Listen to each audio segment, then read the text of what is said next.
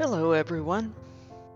I'm Phyllis Cole-Dai, and this is the Staying Power podcast, part of your virtual care package for the pandemic. If you're not yet a subscriber to Staying Power, I invite you to join.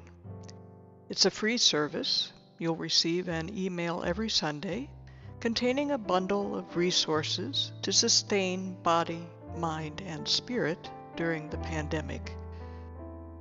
If you want to subscribe, just go to my website, phylliscoledai.com, click on the Staying Power tab, and you'll be able to sign up. Again, Staying Power is free of charge.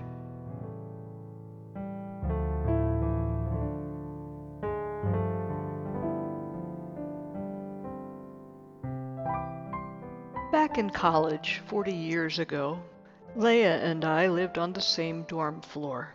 She was a brilliant woman who, by age, should still have been in high school. An aspiring lawyer, she could already out argue every professor. One day, while attending a religion conference together, Leah and I sat in on a session discussing homosexuality and the Bible. The scholar maintained in his lecture that homosexuality was deviant and sinful. Afterwards, I told Leah how impressed I'd been by the presentation. She was strangely quiet. I kept talking, filling the awkward silence until I ran out of steam. That's when she said, You do realize that I'm gay, don't you? I stared at her, stunned, as she walked away. A year later, Leah and I both took part in a semester long urban studies program on the south side of Chicago. We lived with other students in an old townhouse. We weren't really friends anymore. She didn't trust me, and I didn't understand her. She made me uncomfortable. Late one evening, I was studying in my cold, dingy room in the basement when Leah appeared in the doorway, clutching her forearm. Blood was dribbling fast on the floor. I've cut myself bad, she said in a panic. Nobody can know. I didn't ask questions. I tied a tourniquet, then wrapped her arm in a towel. We've got to get you to the ER, I said. Fortunately, a hospital was just up the street. I can make it there on my own, she said. She nodded at the floor. Somebody will see the blood. It's everywhere. They'll send me home. Please, you've got to help me. Go, I said, shoving her out of my door. I'll take care of it. I don't remember mopping up that night, but I do remember the dark trail of blood that led up the rickety steps from the basement into the kitchen, up the steep back stairs to the second floor, down the hall into Leah's room. It was while mopping up that blood that a big part of me shifted. I realized how little I knew about homosexuality. That's why Leah had made me uncomfortable. I felt threatened by my own ignorance. Now, life was inviting me to worry less about abstract debates of right and wrong and more about the actual well being of people, all of them my equals, all as worthy as myself of compassion and respect. I felt my part in Leah's cutting. Along with so many others who inhabited her world, I'd burdened her with narrow mindedness and prejudice. I'd made her feel less than, to the point she'd sliced open her own flesh in distress. Then, having nowhere else to turn, she'd had to seek my help. I finished with the blood.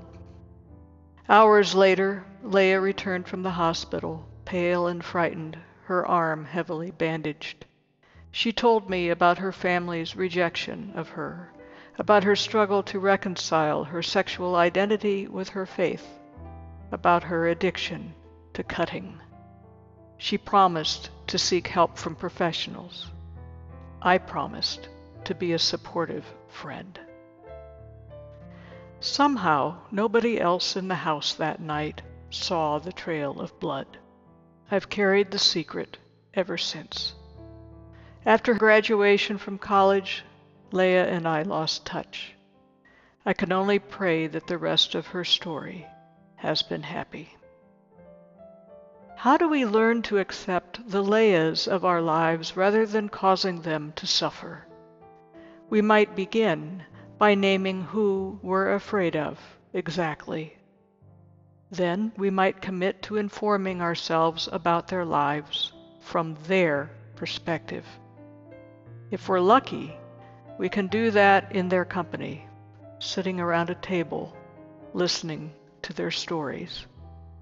If not, we can read books by people similar to them.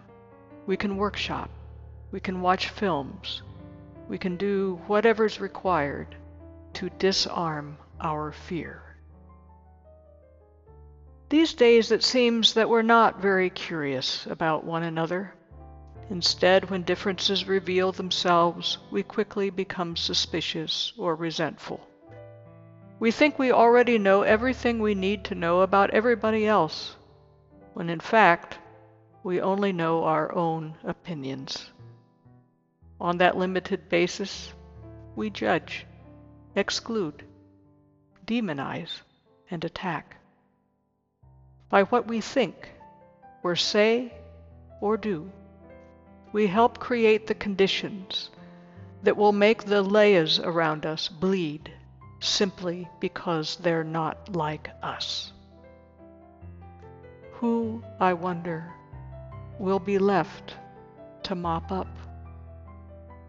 I'm a white, straight, progressive, crazy woman writer living in Brookings, South Dakota, USA.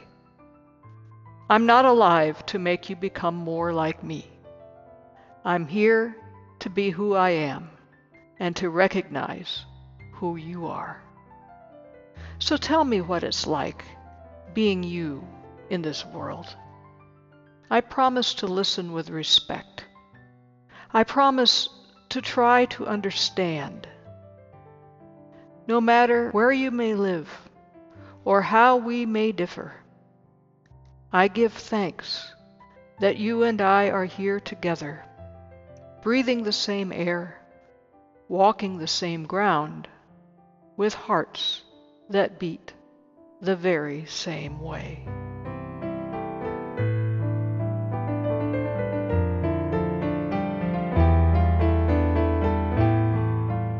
Remember, folks, you're not alone. Deep peace and health to you. This has been Phyllis Cole-Dai on the Staying Power Podcast.